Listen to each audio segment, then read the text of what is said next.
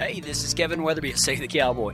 I want you to toe that stirrup, throw a leg over the cantle, take a deep seat, and put your hat down tight. I ain't gonna tolerate no whining or griping, so let's all strike a long trot down that narrow trail and learn how to ride with God. Come on! What you waiting on? Let's go. So I've got to just come out and say this just before we get started. Last week, Kevin ended his story on a cliffhanger, and he said, if you want to know what happens, you're going to have to come back next week. Well, sadly, I don't know the end of that story. So if you want to know what happens, you're going to have to come back next week. You're still going to get to know what happens. It's just a temporary postponing on the on Kevin's story. But uh, anyway, so I'll, a story I just want to share with you guys. So back when I was um, living in Missouri, I um, about a year or two ago, I got hired on to um, another guy's place. They ran a bunch of cattle and stuff, and they would use horses from time and time again, you know, every here and there, every once in a while. But they mainly relied on on trucks and pickups, four wheelers, kind of a more more modern approach to to cattle uh, handling. Um, and I knew that going into this whole deal, but I told the guy when I when I was talking with him about hiring on to, to help him out, I said, "Well, I've you know I've got a horse, I've got all my own stuff. If if you ever need me to bring my horse and all my gear, just let me know and I'll be glad, be glad to do that. And he said, Sure, that sounds great. So, about two weeks into me working for this guy, I get a phone call from him, and uh, he says, Hey, Blake, we're going to gather some bulls out of our bull pasture here by my house to scatter out to all the different, um, where all our different cows are to get those cows bred up. And he said, Would you mind, you know, being there at this certain time to help us gather these bulls and get them scattered out? I was like, Sure. Of course, I'd only been working there two weeks, so I couldn't tell him no. I had to be there, um, being as how I was pretty, pretty new there. So I said, Sure. So time rolled up. I pull into the driveway of the place, and they're saddling horses. I'm like, Okay. That, that's cool. I wish I'd have known. I'd have brought mine, but it's fine. It's cool. So I walk up there, and, and the, the owner walks up to me. He says, Hey, you, you ride horse. You ride, right? And I was like, Yeah, I do. He said, Would you mind riding this gray mare of mine today? I'm like, Of course I would. Of course I would. What, what, anything I need to know about her? And his words to me were, Well, she's 19 years old and she just needs to be ridden. How many of you guys have been told that? They just need to be ridden, right? Is that usually a good sign? No, it's not. It's not. It's not a good sign. So I've already got, okay, I'm thinking, okay, okay, that's, that's fine. I got it under control. I can handle that. I, I can handle this. She's 19. She can't be that bad. So anyway, I walk over to where she's tied, and I'm, I'm looking at what I'm working with, and I look. The saddle doesn't have a back cinch. It doesn't have a, a breast collar or any kind of pulling collar or nothing like that. It's just got one cinch. I'm like, okay, that's fine. It's cool. I got this under control. We're fine. And I look up to the saddle, and to my horror, there's not an ounce of leather on this sucker anywhere. It's all nylon. I know. And nylon is great if you're going on a nice leisurely trail ride. But if you're going to gather bulls, it's not my preferred equipment. But it's okay. It's I'm a cowboy, right? I, shoot, I can gather these bulls bareback if I have to, which I knew wasn't true, but that's what I was telling myself to get myself through this situation. So, okay, all right. Well, I asked the boss, I'm like, well, who, who's going with me? How many guys are going with me? He's like, well, I've got this one other guy. We're just going to call him Timmy for the sake of this. I don't remember their name, so I'm going to make up a name. But anyway, I look over and Timmy's riding the same type of horse with the same type of setup as me. And I'm thinking, okay, there's how many, how many bulls? There's five bulls. There's two of us. I'm riding old fire fart in a nylon saddle. It's okay. I got it under control. We can do this. We can do this. So me and Timmy, we're going out. We get behind these bulls and start pushing them, and it's going pretty well. The bulls are staying together. Timmy's on one side, I'm on the other side, and we're pushing them up the hill. Right? Just things are going great. I'm getting a little confident, you know. I, have kind of figured out, I've kind of figured out this gray mare's three speeds. She's either here, there, or gone. Those are her three speeds. She's either walking, she's trotting and beating the snot out of you, or you kick her into a lope and your ear bu- eardrums burst because she broke the sound barrier. But I've got that all figured out, and we're pushing these bulls, and everything's going great. And then I swear, the bull in the middle said, "Oh, whoa, whoa, whoa, whoa, stop, guys. There's two of them. There's five of us." You go up, you go up that tree. I'll run to the pond. You turn back, go through the middle of them, and the two of us will go on up just to give them a false sense of hope. So they, they, they say, okay, ready, break. And they poof, they're gone. We get two bulls up to the pins, fine, and the other bulls are gone. Things just start falling apart. I blow off this way to get the one out of the pond. Timmy blows that way to get the one out of the tree and whatnot. And it, things are just going south fast. Things are just going fast, south fast. So I'm going to get that bull in this nylon saddle. I'm going, and about every, I'm posting as I trot, and about every third time I would rise and fall, I notice I start going like this. So I do the old mm, back up in the middle, you know what I'm talking about? And things are just out of control. And just just to describe how the day went, by the time I get to the bull, my pant leg is about right there on both sides. And that's not a great look. That doesn't that doesn't give the the vibe that this guy knows what he's doing. But I had it under control, right? I had it I had it all figured out. I, I was relying on me. We're cool. I got this. I got this. I got this under control. And guys, we do that in our own life, don't we? I got this under control. I can handle this. I can handle whatever this life's going to throw at me. I know what's best. I know it needs to be happen. We try as humans to control way too much. We try to hold it all together. And here's the funny part we think we're qualified to do that. I think that I'm qualified to handle every aspect of my life. Every aspect of my life. Guys, in our life, we try to control so much, so many different parts. So here's, here's some examples of some things we try to control in our life. We try to control people's perception of us. We were talking about this in our, our Wild at Heart Bible study. We were talking about this idea called the poser. And the poser is so caught up in other people's perception or what they think about them that they will do certain things, act certain ways, um, take certain opportunities, not do certain things, just to control this narrative that everybody thinks that we've got it all together. And that's what we do when we try to control people's perception of us, is because we want them, uh, we want to seem like we have it all together. We want people to think that we know what we're doing, that we're competent. We want people to think that we're strong. Another thing we try to control in our lives is we try to control circumstances, don't we? And, and the way this looks in our life is let's say, you know, I, okay, let's say by the, I want to have um, a six figure, I want to be making six figures every year, right? So what I'm going to do is, okay, I know I want, I know I want that. So I'm going to control every step and get my 12 step process of how to become a millionaire or whatever. And I get my 12 step process all planned out. And here's where I really do I'm, I'm so confident in myself, I go ahead and set a timetable on that, right? If I do all these and control this and I make this step and do this step and you know, control it all the way up that in six months, once I complete my 12 step process, I'll be making six figures. And we've got it all figured out. But guys, why do we want to try to control circumstances? Is we want to control our circumstances because we want to succeed, right? Did anybody wake up this morning and think, "Hmm, how can I fail today? How can I how many things can I screw up today? Can I get fired? Maybe okay, maybe somebody had that thought when they woke up. How can I get fired? But anyway, we want to succeed. We don't want to fail. We don't want to fail. We want to be successful. And ultimately, guys, we want comfort, right? We want to control all the circumstances around us. We want to control the rainfall. We want to control what the cattle are going to do. We want to control where the bulls are going to go because we want things just to be comfortable. We want our life to go the way we want it to, right? But all this control starts to add up fast, doesn't it? It's funny because when I start to control, I don't usually in my life, I don't have just one thing I have to control. I've got to control, okay, I've got to control my job. I've got to control this relationship. I've got to control my job. And, and before we know it, we're controlling so much. And got, exactly, thank you. And see, and that's a hard thing to do. That's a hard thing to do. I won't tell you how early I got up this morning to make all of this happen, but let me tell you, it took some control. thank you, Ty. I appreciate that. I appreciate that. But isn't it funny? Because I think, I think our life goes like this. How many of you guys have walked up to the drying machine after it's done drying the clothes and you reach, you reach in there and grab everything, right? Because you're a man and you're strong and you can do it, right? And you pull it all out and you're trying to hold everything and control it all and you're doing the walk, right? to the couch or the bed or whatever.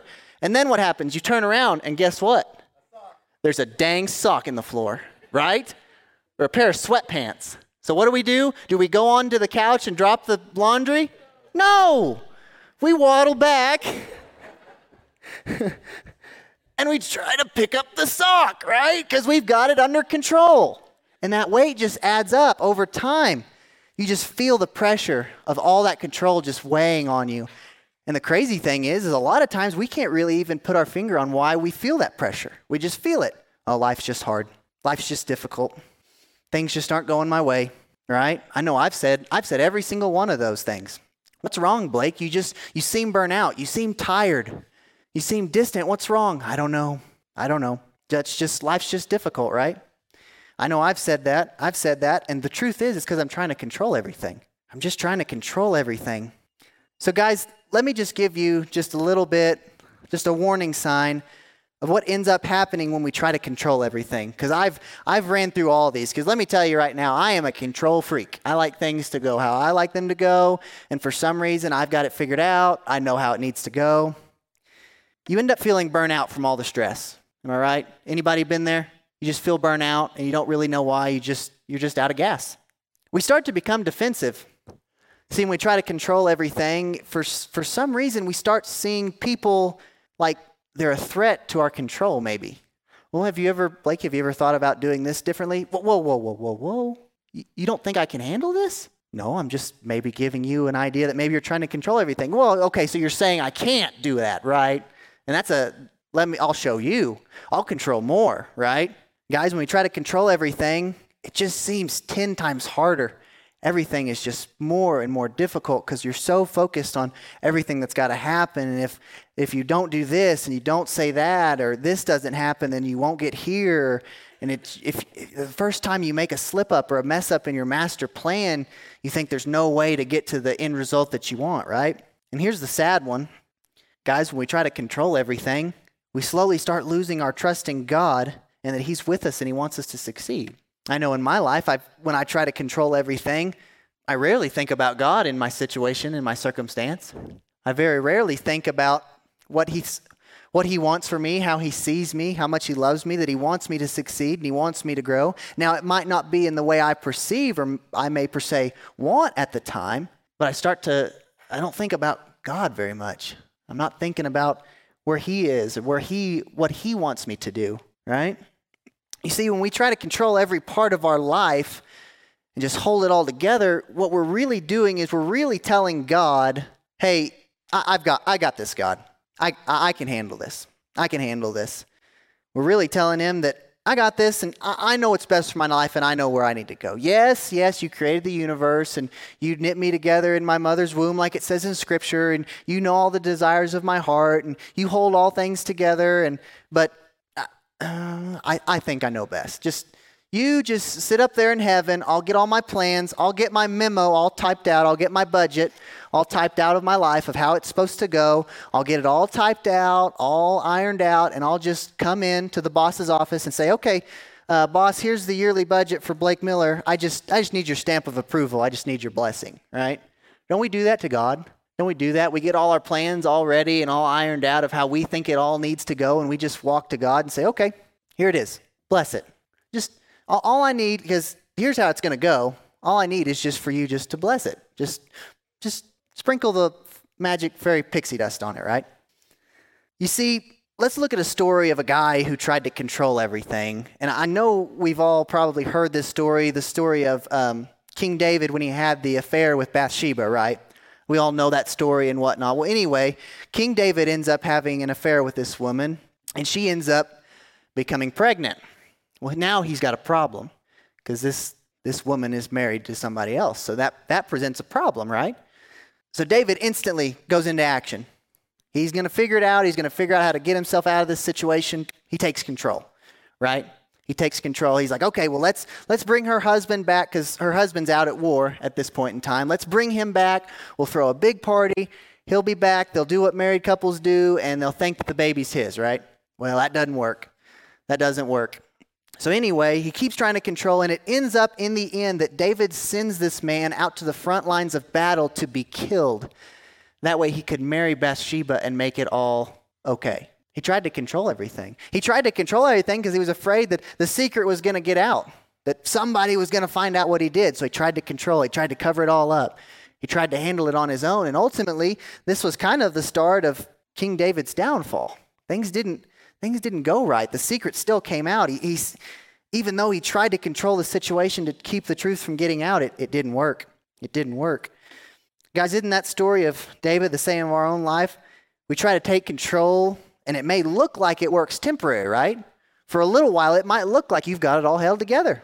Your life might look good. It might kind of be comfortable. It might seem like it's kind of working out, right? Things are just happening, things are clicking, things are working out.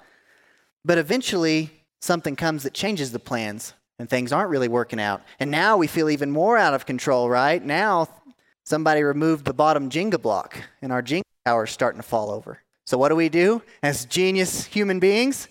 We try to control more, right? Control didn't work, so let's try more control, right? Throwing gasoline on the fire didn't work, so let's throw some more on there. Maybe it'll work this time. So I've given you guys kind of a downer about when we try to control our life and everything. And, and you're probably thinking, well, am I supposed to control anything? Or am I just supposed to sit back and say, well, whatever will be, will be. We'll just see what happens. But guys, there are certain things that we are to control in our lives. And, and what does that look like? What are we supposed to control in our lives? And guys, the answer to that question is you're called to control yourself. That's really the only thing in this world that you can control is yourself, right? Because let's think about it. When you're trying to control every other situation, there's other variables, right? When I was trying to control pushing those bulls up to the pins, there was a lot of variables. There was Timmy. I had Timmy. He was a variable. He could have changed everything. The bulls could have changed everything to get things out of control. But guys, when we're dealing with ourselves, that's really the only thing that we can control control in our life. So what is it about ourselves that we're called to control? Well, guys, one thing we're called to control is we're called to control ourselves or our actions. Now let's look at another instance of David, and this is a good instance um, of how David was, was taking control. So in 1 Samuel 17 34 through 37, it says this, and this is right before David goes out to fight Goliath. Um, then David persisted. I have been taking care of my father's sheep and goats, he said. When a lion or a bear came out to steal the lamb from the flock, I would go after it with a club and rescue the lamb from the, the mouth of the lion or the bear. If the animal turned on me, I'd catch it by the jaw and club it to death. Now, that's a man way of dealing with it, right? If the sucker turned on me, I just grabbed it and beat it to death, yeah. I've done this both to lions and bears, and I'll do it to this pagan Philistine too, for he has defiled the armies of the living God. Here's the thing I want you to catch here, guys. The Lord rescued me from the claw of the lion and the bear, and he will rescue me from this Philistine. Here's the interesting part about all that is even, even though David in that moment had to take action, he pointed back that it was God that gave him the strength. It was God who delivered him from the mouth of the lion and the bear. All David had to do was take action in that moment right? David wasn't out there with the sheep. It didn't say that I was tending my father's sheep and I went out and I made the 10 foot high web wire fence and I wasn't out there micromanaging all the sheep and making sure that they were where they needed to be and doing what they needed to do. He just said, No. If a sheep or a lamb was taken, I went after it. I rescued it because that's what needed to be done in that moment. He wasn't trying to control everything about the sheep in the situation or the lamb in the situation. He just knew that he had to act when that moment came. And he said, and then when the lion and the bear turned on him, he clubbed it. He didn't have to plan it out or control everything. He just responded with his actions, the correct action of what was needed at that time. David acknowledged that it was God who delivered him from the danger. His success was God's doing. Guys, it's amazing when you stop and slow down in your own life and you look at the, the success or the wins in your life, and it's amazing how we instantly plaster that that was our success, right? We were the ones that made that happen. And yes, that's partially true because it required your action. But ultimately, it was God that brought you to that success. And guys, if, if, if you're really kind of like, I don't know what actions I need to take or how I need to be living my life or whatever, I want to challenge you guys to get in your Bible and read through the ministry of Jesus. Look at how Jesus acted. Look at Jesus' actions. Because ultimately, our life on this earth, we're called to do two things, all of our actions. If you look at every action you make in this life and, and hold it to these two things and say, does this action do this? It'll clear up so much. We're called to love God and love people. And I guarantee you that if every action you think about doing, if you will hold it to those two questions is does this action help me to love God and does this action help me to love people? The answer of whether or not you need to take that action, guys, will be will be very very clear. Very very clear. So, another thing that we can control, guys, is we can control our thoughts. Isn't it amazing how, when we're trying to control everything, how our thoughts can just run crazy? We talked about this in the, or I talked about this in the Bible study that in my life, when I'm trying to control situations, I'll just uh, analyze the situation so much that I'll get what's called analysis paralysis, right? Anybody here struggle with analysis paralysis? You just think about it so much and analyze over and over and over again that before too long, you're just like, you just feel like you can't make a decision? I know I've definitely been there. I know I've definitely been there. so how do we control the, how do we control our thoughts? How, how do we, because in the Bible, you, have you guys heard take every thought captive? Have you guys ever heard that thought that, you know, your thoughts can either be glorifying to God or not? So, how, how do we take control of our thoughts here, guys? In Romans 12, 2, it says, Do not be conformed to the pattern of this world, which basically that means don't be like the world is, um, but be transformed by the renewing of your mind. And now that, that to me is like the epitome of, of church lingo. You know what I mean? Just be uh, just be transformed by the renewing of your mind. You know, make make your thoughts according to His purpose and will. Okay, that's that's great. I really don't quite understand what that means, guys. Renewing of your mind. It just means let God reprogram you.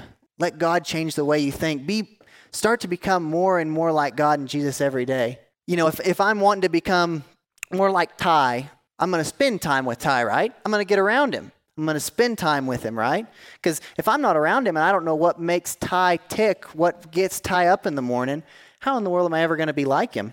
And it's the same way for us with God. We got to, if we want to be like God and be more like him, we got to spend time with him, right? What does that look like? That looks like reading your Bible.